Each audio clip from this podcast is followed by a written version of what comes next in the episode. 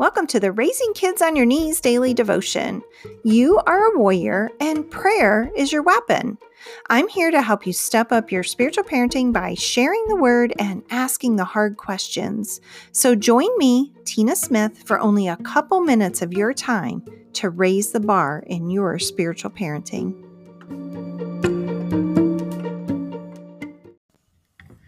Today is Thursday, May 16th, 2019, and we are praying and talking about fraud spotting all week. Today's verse comes out of Acts 20, verse 30, and it says, Even some men from your own group will rise up and distort the truth in order to draw a following. Nothing makes us look worse to the world than our lack of unity as the church. Can I get an amen on that? I am not talking about the church that we go to on Sundays either. I'm talking about us as the church, the body of believers.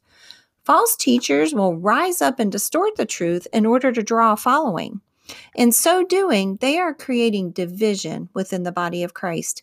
Teaching the truth should never become a place of competition between those who are teachers.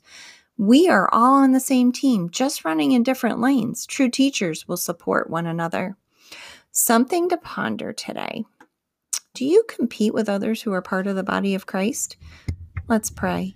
Heavenly Father, may I run the race set before me in my own lane and be willing to cheer my brothers and sisters on in the lane they're running in. In Jesus' name, amen. This has been the Raising Kids on Your Knees daily devotion. You can find this devotion as well as other parenting tools at raisingkidsonyourknees.org. While you're there, subscribe to the Prayer Tribe and become a part of a growing global community of parents who are praying and parenting life into the lives of their children.